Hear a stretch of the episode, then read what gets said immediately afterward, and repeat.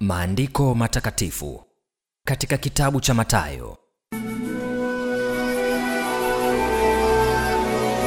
Kupitia siri za Biblia tunasoma kitabu cha Mathayo sura ya saba. Mimi inaitwa Innocent Mashauri.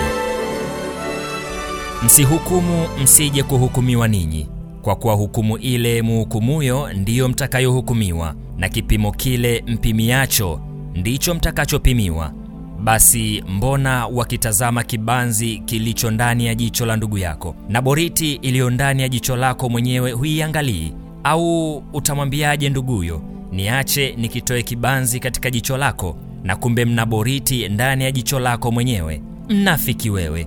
Itoe kwanza ile boriti katika jicho lako mwenyewe, ndipo utakapoona vyema kukitoa kile kibanzi katika jicho la ndugu yako.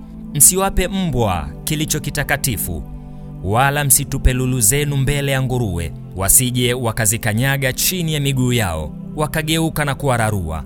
Ombeni nanyi mtapewa, tafuteni nanyi mtaona, bisheni nanyi mtafunguliwa. Kwa maana kila aombaye hupokea, naye atafutaye huona, naye abishaye atafunguliwa. Au kuna mtu yupi kwenu ambaye mwanaye akimwomba mkate atampa jiwe, au akiomba samaki atampa nyoka? Basi ikiwa ninyi mlio waovu mnajua kuwapa watoto wenu vipawa vyema, je, si zaidi sana Baba yenu aliye mbinguni atawapa mema wao wamwombao? Basi yoyote muyatakayo mtendewe na watu, nanyi watendeeni vivyo hivyo, maana hiyo ndiyo Torati na manabii. Ingieni kwa kupitia mlango ulio mwembamba, maana mlango ni mpana na njia ni pana iendayo upotevuni, wao ni wengi waingiao kwa mlango huo, bali mlango ni mwembamba na njia imesonga iendayo uzimani, nao waionao ni wachache. Jihadharini na manabii wa uongo, watu wanaowajia wamevaa mavazi ya kondoo, walakini kwa ndani ni mbwa mwitu wakali. Mtawatambua kwa matunda yao. Je, watu huchuma zabibu katika miiba, au tini katika mibaruti?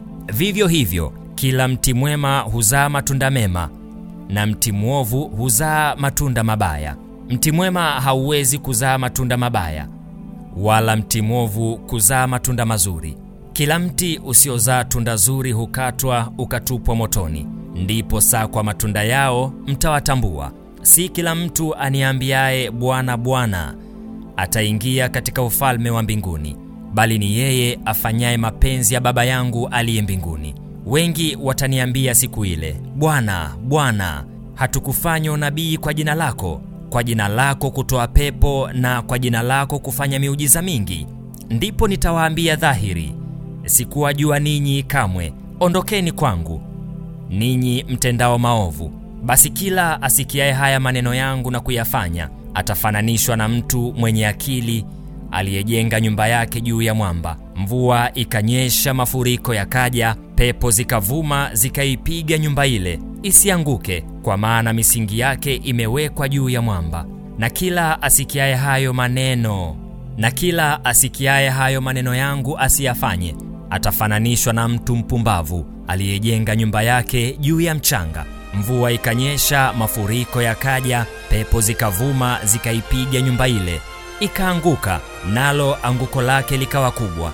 Ikawa Yesu alipomaliza maneno hayo, makutano alishangaa mno kwa mafundisho yake, kwa maana alikuwa akiwafundisha kama mtu mwenye amri, wala si kama waandishi wao. Maandiko matakatifu. Katika kitabu cha Mathayo